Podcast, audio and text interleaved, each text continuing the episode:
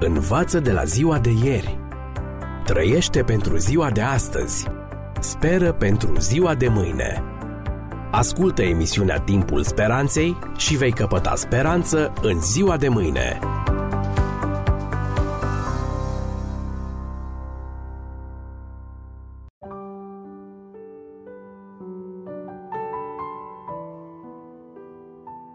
Stimați prieteni, bine v-am regăsit și în această ediție vreau să analizăm soluția pentru problema vinovăției din inima oamenilor. Ca orice patologie, boala vinovăției are și ea o schemă precisă de tratament pentru o remisie completă. Scriitorul Friedrich Buchner o prezintă în cuvintele următoare, citez. Orice psihoterapeut își construiește schema bazându-se pe cele două întrebări cheie pe care Dumnezeu li le-a adresat lui Adam și Evei după actul neascultării lor. Unde ești? Întrebare care descoperă prezentul și ce ai făcut? Întrebare care dezvăluie trecutul. Prima se referă la starea de fapt, la consecințele unor alegeri trecute, iar a doua la factorul cauzal, care trebuie identificat și înlăturat. Doar după ce sunt parcurse cele două, se speră să se ajungă la soluția din Geneza. Nu te mai poți întoarce înapoi, dar poți merge înainte, îmbrăcat într-un veșmânt nou. La cele două întrebări psihoterapeutice suntem așteptați să răspundem prin patru atitudini sau patru acte. Primul act este mărturisirea. Apropo, în centrul capitalei Statelor Unite, între memorialele lui Washington și Lincoln, s-a ridicat în 1982 un zid de bazalt negru, lung de 152 de metri, purtând numele celor 58.195 de eroi căzuți în războiul din Vietnam.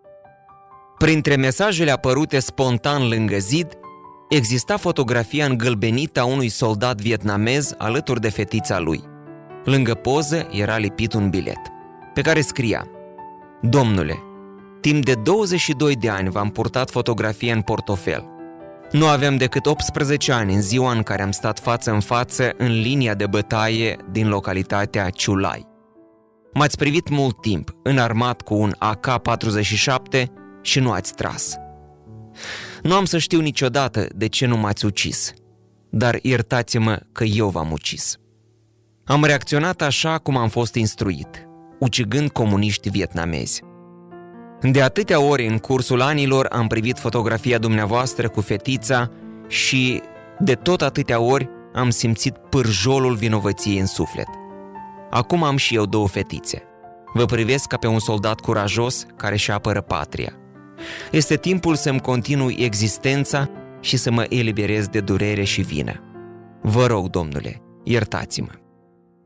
Dragi prieteni, este admirabil actul de a face mea culpa. Mărturisirea nu este o cerință impusă de cel ofensat. Din potrivă, este terapia de detoxifiere primul pas spre vindecarea propriului suflet.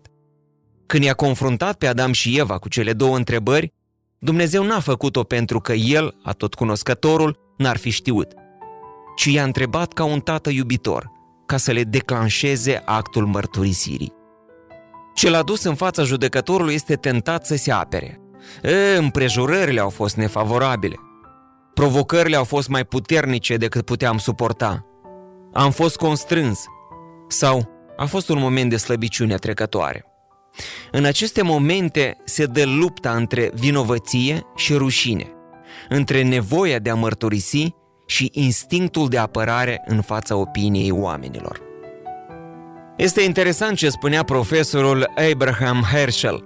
Citez, nu-L putem face pe Dumnezeu vizibil înaintea noastră, dar ne putem face pe noi vizibil înaintea Lui. Am încheiat citatul. A te descoperi înaintea lui Dumnezeu, în detrimentul mândriei, este un câștig. Dovedești că iubești adevărul mai mult decât pe tine. Și aceasta are un efect invers.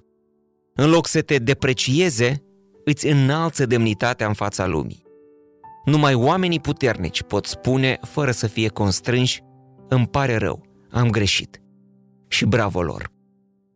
Înainte de mărturisire, tensiunea negativă este maximă dar după mărturisire, o pace și o bucurie imensă inundă sufletul. Regele evreu David, eroul din Sfânta Scriptură, imortalizează aceste stări într-un cântec cuprins în psalmii 32 de la 1 la 7. Ferice de cel cu fără de lege iertată și de cel cu păcatul acoperit. Ferice de omul căruia nu-i ține în seamă Domnul nelegiuirea și în duhul căruia nu este viclenie. Câtă vreme am tăcut, mi se topeau oasele de gemetele mele necurmate, căci zi și noapte mâna ta apăsa asupra mea. Mi se usca vlaga cum se usucă pământul de seceta verii. Atunci ți-am mărturisit păcatul meu și nu mi-am ascuns fără de legea. Am zis, îmi voi mărturisi Domnului fără de legile. Și tu ai iertat vina păcatului meu. Tu ești ocrotirea mea, tu mă scoți din necaz, tu mă înconjori cu cântări de izbăvire. În aceeași tonalitate răsună cuvintele tuturor celor care trec prin experiența pocăinței. David Berkowitz fusese condamnat la 365 de ani de pușcărie pentru crimă. În urma citirii Bibliei, mintea lui a cunoscut o schimbare de 180 de grade. A fost un moment în 1987, povestește el, când, citind unul dintre psalmi, am simțit că sunt deodată lovit din toate părțile. Vina pentru cele comise, scârba pentru ce am ajuns.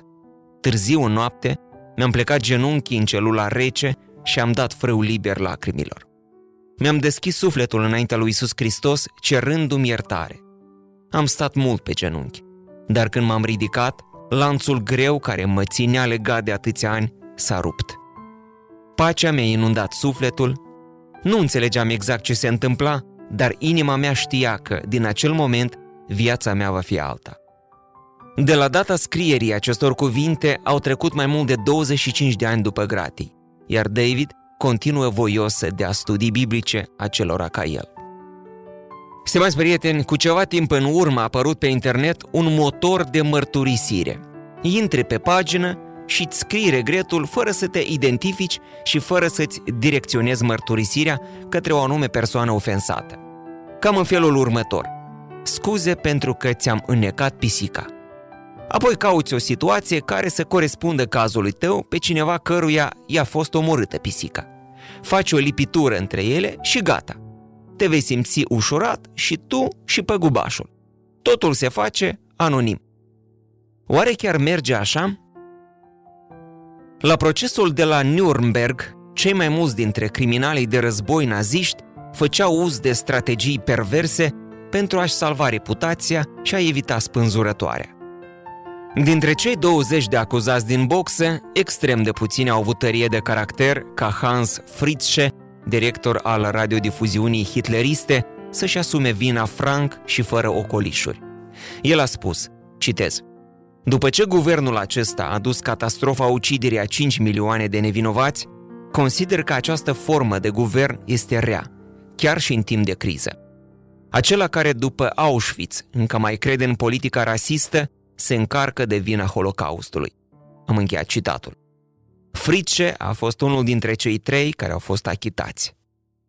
Mărturisirea, stimați prieteni, trebuie să fie personală, punctuală și din inimă, nu ca cea de pe internet și trebuie să se adreseze tuturor părților implicate. Celui căruia i-am greșit, dacă se mai poate, celor care au suferit indirect de pe urma răutății mele și înainte de toate lui Dumnezeu, cel din tâi care este afectat de păcatul meu. Conferențiarul Lucian Cristescu relatează o întâmplare de prin anii 70 ai secolului trecut. Tocmai descoperise cu entuziasm Biblia și ardea de nerăbdare să le spună și altora despre Isus. Era seara târziu, când a luat tramvaiul de la capăt, în vagon era doar el și taxatorul, un om la vreo 50 de ani. Se cunoșteau din vedere pentru că mai legaseră câteva vorbe împreună. Cristescu a dat drumul bucuriei, dar omul l-a oprit. Lasă astea, pe mine nu mă iartă Dumnezeu. Ehe, eu am fost jandarm, am făcut de toate. Nu, nu-i pentru mine iertarea.